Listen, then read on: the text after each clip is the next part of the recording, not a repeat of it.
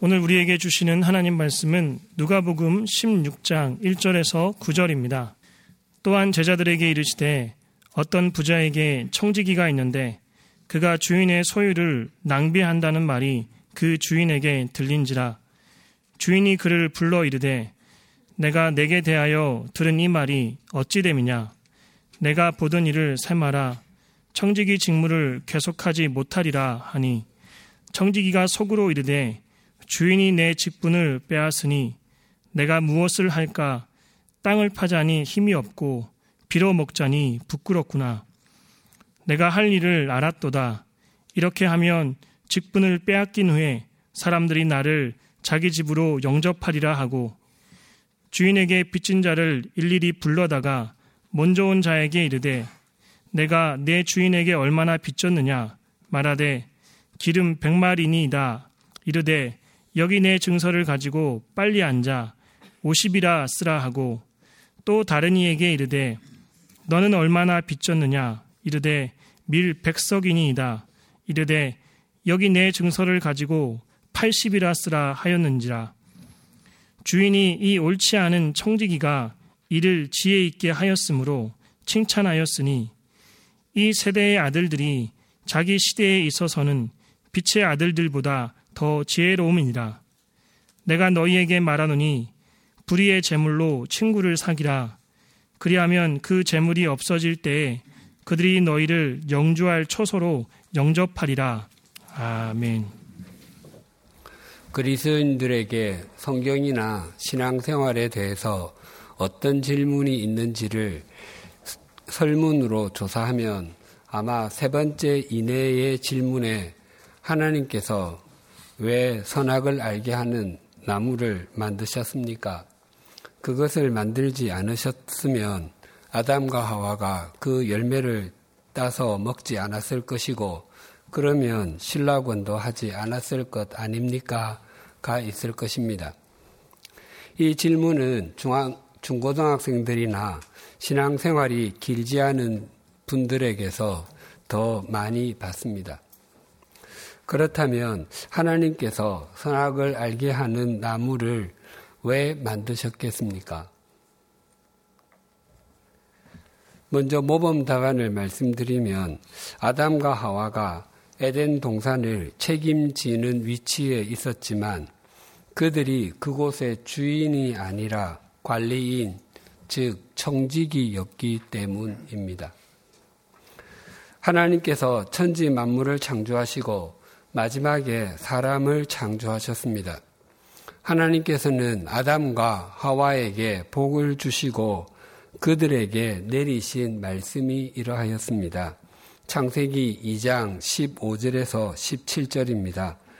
여호와 하나님이 그 사람을 이끌어 에덴 동산에 두어 그것을 경작하며 지키게 하시고 여호와 하나님이 그 사람에게 명하여 이르시되 동산 각종 나무의 열매는 내가 임의로 먹되 선악을 알게 하는 나무의 열매는 먹지 말라. 내가 먹는 날에는 반드시 죽으리라 하시니라. 하나님께서 아담과 하와에게 말씀하신 것은 에덴 동산을 경작하며 지키는 일이었습니다. 특히 경작하다라는 단어는 일하다, 예배하다 의 의미, 의미로도 사용되는 말입니다. 이 단어의 원 의미는 본래의 것을 더 아름답게 하다, 상대를 더 빛나게 하다입니다. 그래서 일을 한다는 것은 어질러졌던 것이 정리가 되는 것이고 마무리되지 못했던 것이 완성된다는 의미입니다. 또한 예배를 드린다는 것은 하나님을 더욱 하나님답게 하나님을 더욱 거룩한 분으로 인정하는 것을 의미합니다. 그렇기 때문에 아담과 하와에게 내려진 하나님의 말씀은 열심히 섬기고 봉사해서 하나님께서 만드신 에덴 동산을 더욱 아름답게 만들고 그것을 만드신 하나님을 존중하라는 의미였습니다.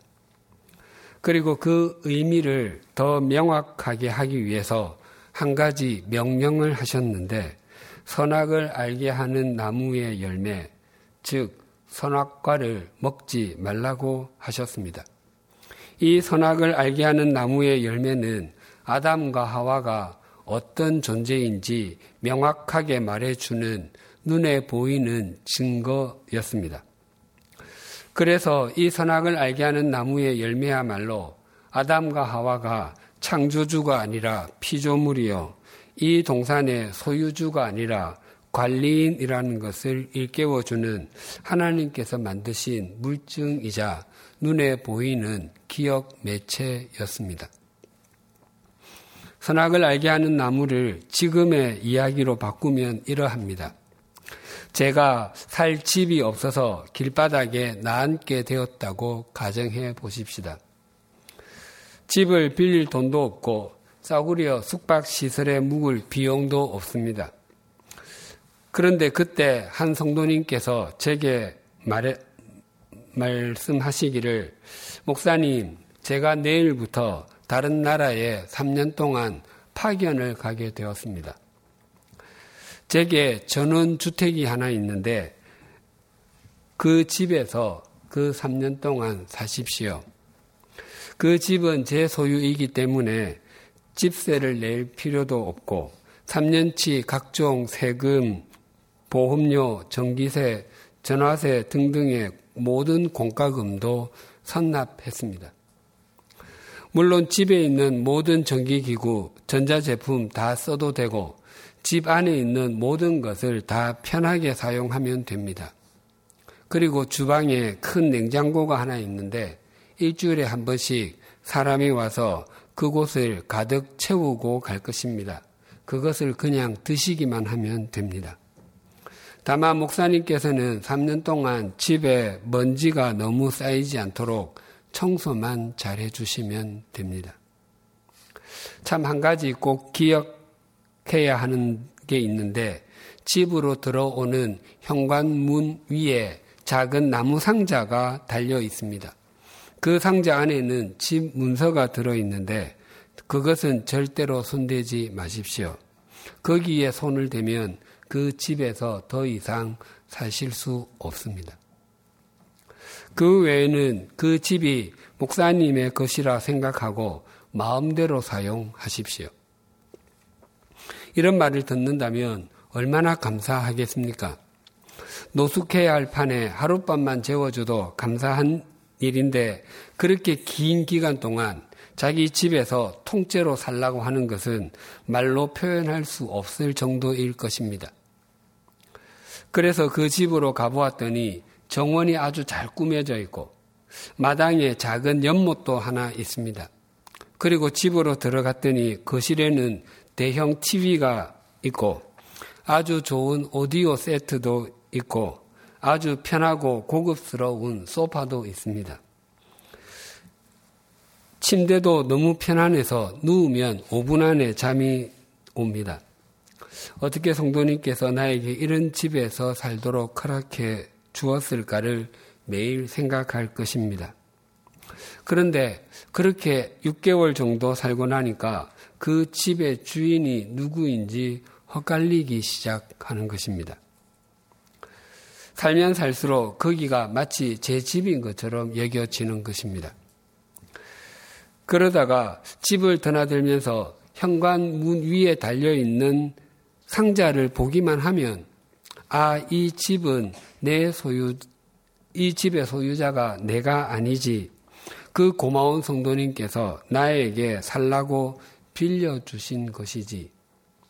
그분이 돌아올 때 내가 이 집에 들어올 때처럼 깨끗한 상태로 돌려드려야지, 돌려드려야지 하는 생각이 듭니다.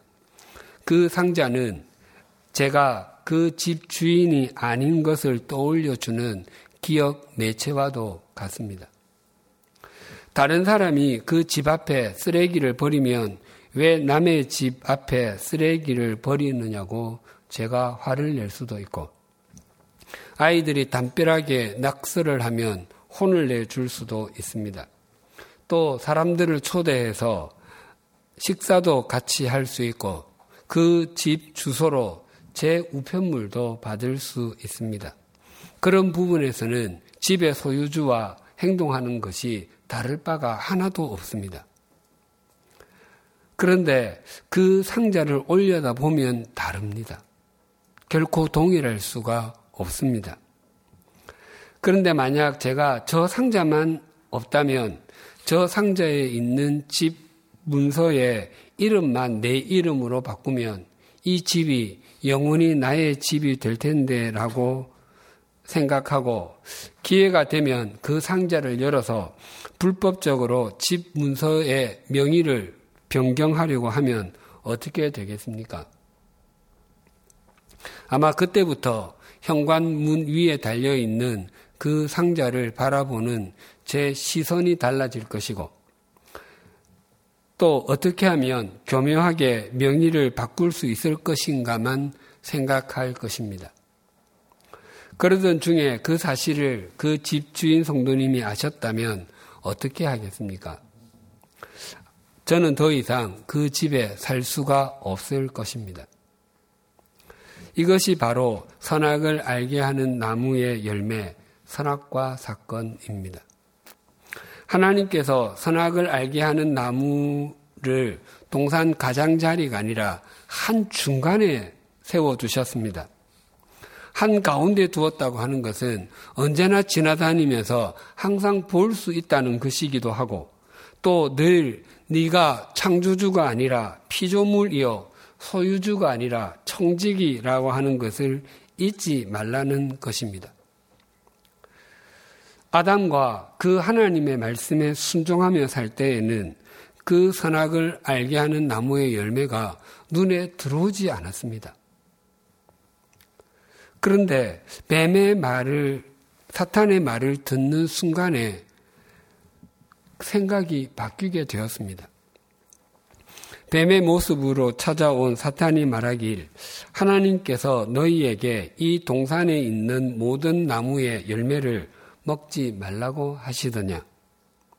하와가 대답했습니다. 아니야, 우리는 동산 안에 있는 어떤 나무의 열매든지 다 먹을 수 있지만 동산 한 가운데 있는 나무의 열매만 먹지 말라고 하셨어.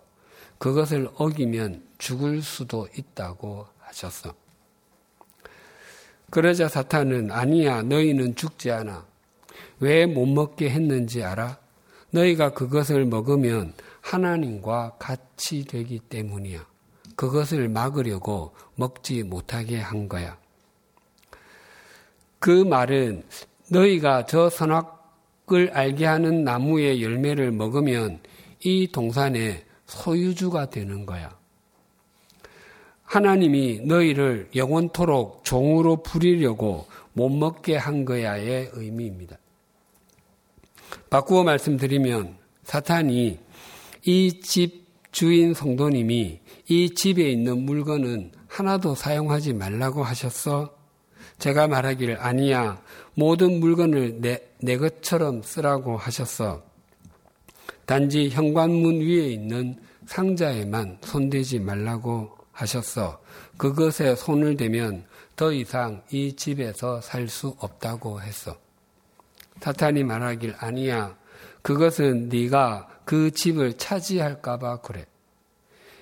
여기서 1년 동안 살면 자동적으로 사는 사람이 주인이 되는데 그것을 막으려고 하는 거야. 라고 속삭이는 것과 같습니다. 동산의 소유주가 된다는 말에 아담과 하와는 흔들렸습니다. 저 선악을 알게 하는 나무의 열매, 열매가 이 동산의 소유주를 변경하는 것이라는 말이지. 그러면 소유주가 돼야지 관리인이 될 필요가 있겠어라는 생각이 들었습니다. 그러고 나서 그 열매를 다시 보게 되니까 이렇게 보였습니다. 창세기 3장 6절입니다. 여자가 그 나무를 본즉 먹음직도 하고 보암직도 하고 지혜롭게 할 만큼 탐스럽기도 한 나무인지라 여자가 그 열매를 따먹고 자기와 함께 있는 남편에게도 주매 그도 먹은지라 이전과 전혀 다르게 보였습니다. 뱀이 말한 것처럼 꼭 그렇게 될 것처럼 보였습니다. 이전에는 단 한 번도 먹고 싶다고 생각해 본 적이 없었던 그 나무의 열매가 마치 임신한 여인이 한겨울에 수박이나 딸기가 먹고 싶다는 생각이 드는 만큼이나 간절해졌습니다. 그래서 실행에 옮겼습니다. 그 결과는 신락원이었습니다. 아담과 하와는 무엇이 바른 것인지를 생각하지 못했습니다. 욕망의 노예가 되고 나니까 바르게 생각할 수가 없었던 것이었습니다. 욕망은 우리로 하여금 영원한 것을 생각하지 못하게 만듭니다. 당장 기분이 좋으면 그것이 최고, 최선이라고 생각합니다. 그러나 그것은 진리가 아닙니다. 우리를 우리를 영혼에 잇대어진 삶을 살게 하는 것만이 진리입니다. 청지기는 자신이 청지기임을 잊지 않을 때 가장 존재의 의미를 느끼고 자신에게 주어진 역할을 잘 감당할 수 있습니다. 그러나 청지기임에도 주인 노릇을 하려고 하면 자신에게 주어진 그것이 자신에게 또 다른 사람들에게 흉기가 될 수 있습니다. 하나님께서 어떤 사람에게는 물질의 청지기 역할을 맡기기 위해서 그에게 재물 얻을 능력을 주심으로 그가 많은 부를 얻기도 합니다. 그러나 그 부의 노예가 되므로 그 부요함보다 훨씬 더 소중한 관계를 깨뜨리는 사람들이 얼마나 많은지 모릅니다. 하나님께서는 또 어떤 사람에게는 사회적인 지위를 주시고 그 일에 청지기 직을 맡기기도 하십니다. 그 자리를 통해서 하나님을 섬기고 사람을 섬기라는 의미입니다. 그런데 자신이 그 자리의 주인인 줄 알고 오남용하다가 망신당하는 사람들의 이야기를 신문과 방송 매체를 통해서 우리는 매일 보고 듣습니다. 또 하나님께서는 어떤 사람들에게 초명함을 주셔서 학문적으로 우수함을 보이게도 하십니다. 그것은 그 학문을 통해서 하나님의 하나님 되심을 잘 드러내고 다른 사람들을 섬기, 섬기라고 주신 것입니다. 그러나 그것이 자기 것인 줄 알고 알다가 따돌림을 당하는 사람들도 부지기수입니다. 우리에게 있는 모든 것, 그것, 그 모든 것이 단지 물질뿐만 아니라 능력, 사람들까지 그 모든 것은 하나님께서 우리에게 청지기 역할을 잘 하라고 주신 것임을 알 때 우리는 하나님께 칭찬 듣는 사람이 됩니다. 그리고 그것을 통해서 더 영원한 것을 바라보는 사람이야말로 지혜 있게 행하는 사람이요. 하나님께서 세우신 목적에 맞게 사는 청지기입니다. 오늘 본문에도 한 청지기가 등장합니다. 오늘 이 말씀은 흔히 불의한 청지기 비유라고 불립니다. 이 비유의 의미에 대해서도 종종 질문을 받곤 합니다.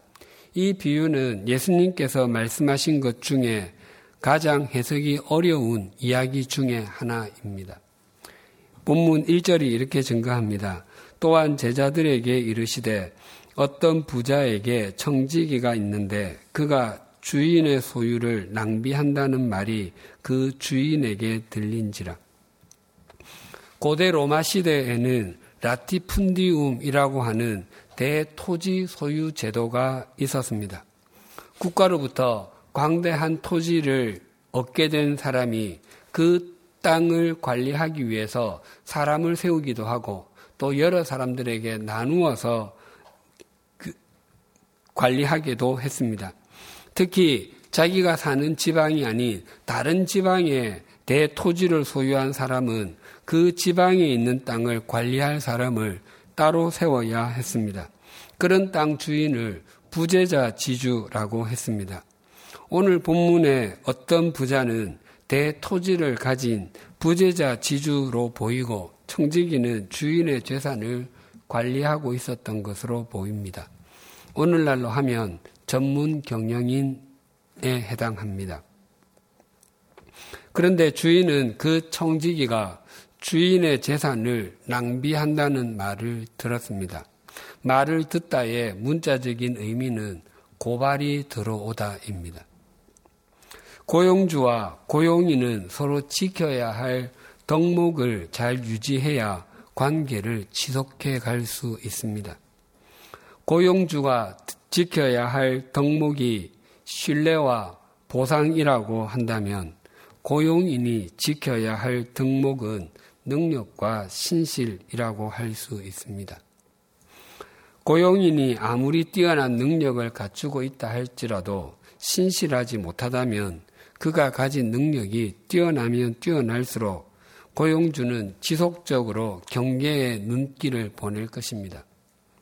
반대로 신실하기는 하지만 주어진 일을 제대로 계속해내지 못하게 된다면 함께 일을 계속해 가기가 쉽지 않을 것입니다. 이 청지기는 그 삶이 신실하지 못했습니다. 그에 대한 소문을 듣고 주인이 취한 행동을 이절이 이렇게 증가합니다. 주인이 그를 불러 이르되 내가 내게 대하여 들은 이 말이 어찌 됨이냐? 내가 보던 일을 세마라. 청지기 직무를 계속하지 못하리라 하니. 주인은 문제의 청지기를 불러서 내가 내게 대하여 들은 이 말이 어찌 됨이냐라고 질문하지만 그것은 질문이 아니라 내가 너에게 대해서 들었는데 어떻게 이럴 수 있느냐고 실망하는 것입니다. 그동안 이 주인은 이 청지기를 굉장히 신뢰해 왔음을 알 수 있습니다. 그리고 내가 보던 일을 샘하라라고, 샘하라라고 하는 것은 내가 지금까지 정리하고 있는 장부를 가져오라고 하는 뜻입니다. 우리 각자 각자도 우리, 우리의 삶의 마지막 날에 우리가 삶으로 평생 기록해 왔던 그 장부를 하나님 앞에 펴야 할 날이 있을 것입니다. 자신이 더 이상 이 주인과 함께 일을 할 수 없게 되리라는 것을 받아들여야 했던 청지기는 이렇게 생각했습니다. 3절입니다. 청지기가 속으로 이르되 주인이 내 직분을 빼앗으니 내가 무엇을 할까? 땅을 파자니 힘이 없고 빌어먹자니 부끄럽구나. 청지기는 주인의 말에 변명 하거나 자신을 고발한 사람이 누구인지를 되묻지 아니합니다. 지난날에 자신의 잘못을 인정하는 것입니다. 그리고 자신의 앞날을 궁리합니다. 그동안 하지 않았던 육체 노동으로 생계를 유지할 수 없다는 것도 알고 있었고, 또 그렇다고 남은 생애를 동가식 서가숙 하면서 살 수 없다는 것도 알았습니다. 오늘날의 대기업의 전문 경영인은 일반 직장인에 비해 비교할 수 없을 만큼의 높은 연봉을 받습니다. 그런 사람들이 그 일을 하지 못하게 되었다고 해서 갑자기 기초생활 수급자가 되는 것은 결코 아닙니다. 그러나 이 청지기는 달랐습니다. 그가 주인의 재산을 관리하는 굉장히 책임 있는 자리에 있기는 하지만 그 자리가 돈을 모을, 모으고 쌓아둘 수 있는 자리가 아니었습니다. 그저 주인의 일을 봐주고 잠자리와 먹거리 걱정하지 않고 살아갈 정도였습니다. 청지기가 그런 존재였기 때문에 그는 그 일을 그만두면 당장 먹고 살 것이 걱정이 되었습니다. 그래서 그가 청지기 일을 그만두게 되었을 때 자신을 맞아줄 사람들에게 이미지를 바꾸기 시작했습니다. 5절과 6절이 이러합니다. 주인에게 빚진 자를 일일이 불러다가 먼저 온 자에게 이르되 내가 내 주인에게 얼마나 빚졌느냐 말하되 기름 백말이니이다. 이르되 여기 내 증서를 가지고 빨리 앉아 오십이라 쓰라 하고 청지기는 장부의 내용을 바꾸기 위해서 한 채무자를 불러서 얼마의 빚이 있는지를 물었습니다. 사실 얼마의 빚이 있는지는 장부에 이미 다 기록이 되어 있어서 물어볼 필요가 없습니다. 그럼에도 물은 것은 청지기가 채무자에게 얼마나 큰 혜택을 베푸는지를 확인시켜 주기 위함입니다. 청지기의 질문에 채무자는 기름 100말의 채무가 있다고 말했습니다. 이 본문에 사용되는 말이라고 하는 단어는 우리나라에서 사용하는 열대를 가리키는 한말 18리터와는 좀 다릅니다. 본문의 말 바토스는 약 22.7리터입니다. 본문의 100말을 우리나라에서 사용하는 말로 바꾸면 약 126말입니다. 이것은 감람나무, 즉 올리브 나무 약 100그루가 있어야 나오는 정도였고 당시 가치로 1천 데나리온의 가치가 있었습니다. 당시 노동자의 임금으로 3년치에 해당합니다. 청지기는 이 사람의 빚을 50%나 감해 주었습니다. 또한 채무자를 불렀습니다. 7절입니다.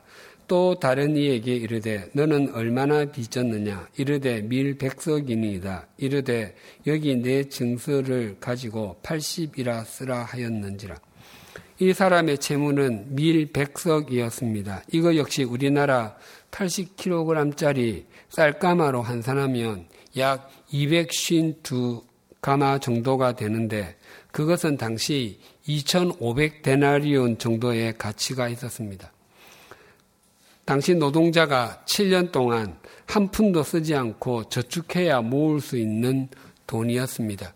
이 사람에게는 20%를 감해 주었습니다.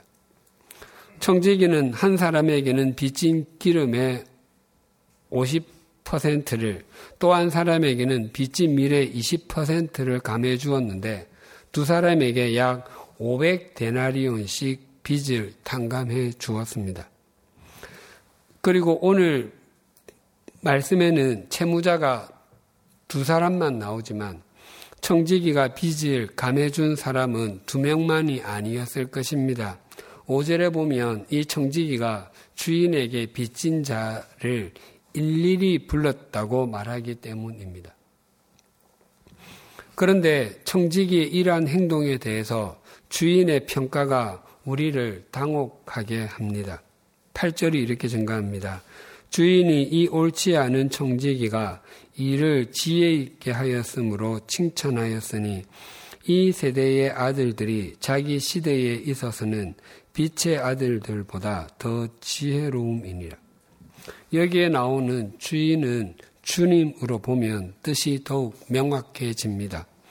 이런 청지기는 재판장에게 끌고 가서 곤장 70대를 맞게 했다든지 오랜 세월 옥살이를 하게 되었다든지 아니면 최소한 주인에게는 물론 사람들로부터 외면을 당하여 쓸쓸하게 생애를 마치게 되었다라고 말해야 될 것 같은데 주님은 이 옳지 않은 청지기가 이를 지혜롭게 했기 때문에 칭찬했다라고 증거합니다. 주님은 의로우신 분이신데 어떻게 이런 사람을 칭찬할 수 있는가 하는 생각이 듭니다.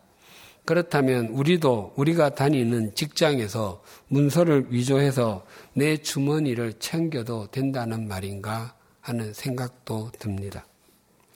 그러나 주님께서 이 청지기를 칭찬하신 것은 그의 인격이나 그의 삶의 태도가 아닙니다.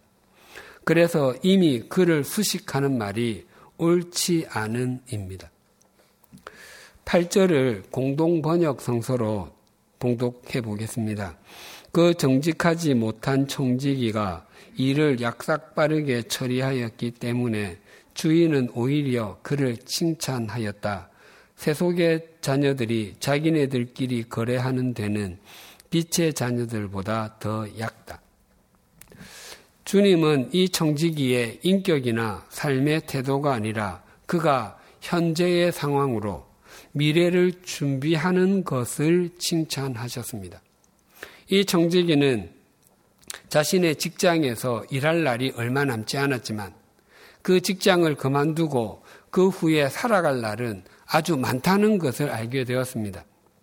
그가 청지기로서 일할 날이 2개월 또, 또는 3개월이라고 한다면 그 후에 살아가야 할 날은 20년, 30년이었습니다. 그는 그 짧은 기간, 기간에 뒤에 있을 그 긴 기간을 준비했다는 것입니다. 그것을 칭찬하고 있는 것입니다. 그리고 그 뒤에 더 중요한 말씀이 있습니다. 세상 사람들이 이러한 행위가 빛의 아들들, 즉 그리스도인들보다 더 슬기롭다라고 말씀하셨습니다. 세상 사람들은 현재 삶의 자리에서 자신들의 미래를 준비하는데 그리스도인들은 현재 삶의 자리에서 영혼을 위해서 준비하지 않는다라고 말씀하시는 것입니다. 입으로는 영원한 생명을 믿는다라고 말하지만 실제의 삶에 있어서는 영혼에 잇대어진 것이 없다라고 주님께서 안타까워 하시는 것입니다. 또 구절에서 이렇게 말씀하셨습니다. 내가 너희에게 말하노니 불의의 재물로 친구를 사기라. 그리하면 그 재물이 없어질 때에 그들이 너희를 영주할 초소로 영접하리라. 불의의 재물은 재물 자체가 불의하다는 것이 아닙니다. 재물 의 본질이 불의하다면 의로우신 주님께서 불의한 것으로 영원한 미래를 보장받으라고 권하시는 것이 되기 때문입니다. 재물 자체가 불의하다면 우리는 그것을 만지지도 말아야 합니다. 그렇다면 재물로 구성된 우리가 먹는 음식, 입는 옷, 사는 집 등이 모두 불의한 것인데 그렇다면 우리는 아무도 이 땅에서 살아갈 수가 없습니다. 불의한 재물은 하늘의 보화와 대조가 되는 표현입니다. 그래서 불의한 재물은 유한한 것, 소멸하는 것을 뜻하는 말입니다. 그래서 불의한 재물은 이 세상에 있는 것들인데 문자 그대로 재물일 수도 있고 재능일 수도 있고 사회적인 지위와 학문일 수도 있습니다. 그리고 친구를 사귀라고 하는 것은 사람을 도와주고 섬기라는 의미입니다. 재정적인 여유가 있다면 먹고 사는 것이 힘든 사람을 도와주고 사회에 환원도 하고 복음을 위해서도 사용하고 혹 지위가 있다면 그 지위를 가지고 낮은 사람들을 도와주고 학문을 많이 했다면 잘 모르는 사람들 앞에서 재지 말고 그것으로 잘 섬기라는 의미입니다. 그리고 없어질 때에라는 말은 그러한 것이 필요하지 않을 때에, 즉 죽을 때에입니다. 그때 하나님의 나라에 가면 우리가 섬긴 그 사람들이 우리들을 맞아줄 것이다 라는 의미입니다. 우리가 이 땅에서 마지막 숨을 내어쉬고 하나님 앞에 서게 되었을 때 사람들이 찾아와서 말하기를 하나님 저분이 제가 먹을 것이 없을 때 우리 집에 몰래 쌀을 갖다 놓고도 한 번도 내색하지 않았던 사람입니다. 라고 말하기도 하고 하나님 저분은 제가 인생에서 깊은 좌절을 만나서 어떻게 해야 할지 모를 때 제게 예수 그리스도를 소개해 주고 어떻게 사는 것이 바른 것인지를 가르쳐 주신 분입니다. 라는 말을 듣게 된다는 것입니다. 그런 삶을 살지 않아서 낭패를 당하게 된다는 이야기가 뒤에 19절부터 나오는 부자와 거지 나사로의 비유입니다.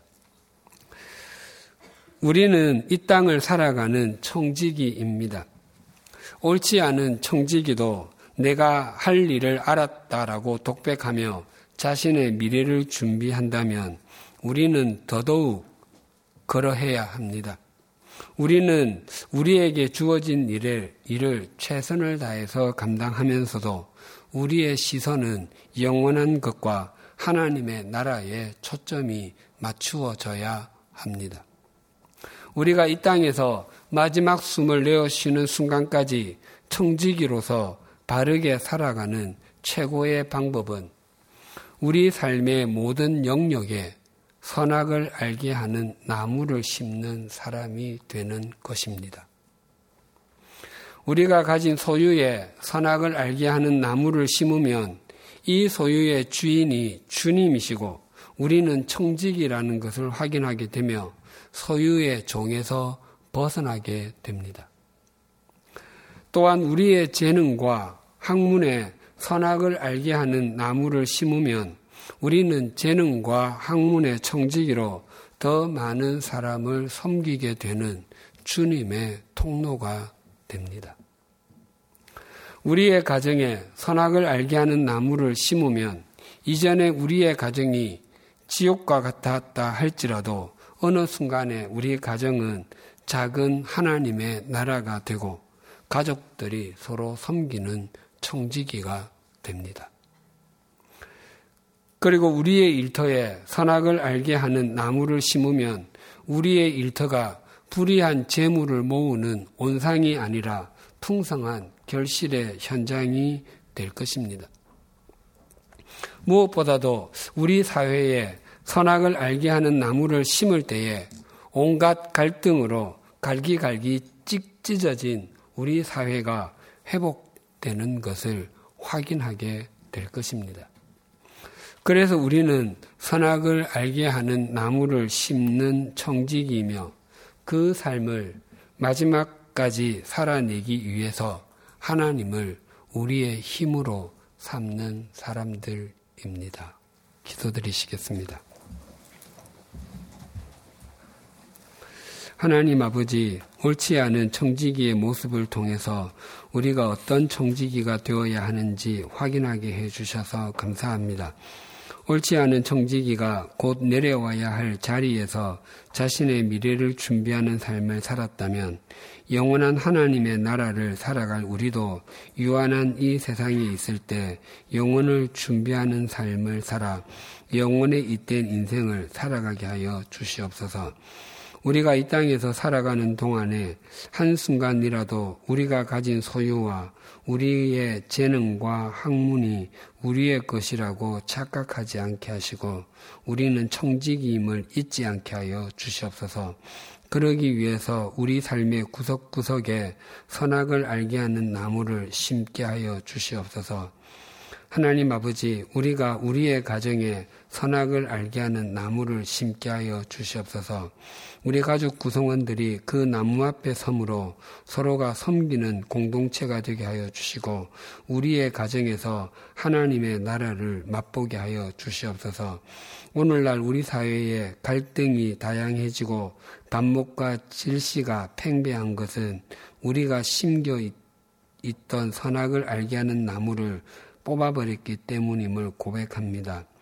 우리 그리스도인들이 아니 나 자신이 먼저 그 나무를 다시 심고 경작하는 사람이 되게 하여 주셔서 하나님의 나라가 점점 더 확대되어 가는데 통로가 되게 하여 주시옵소서 예수님의 이름으로 기도드립니다. 아멘.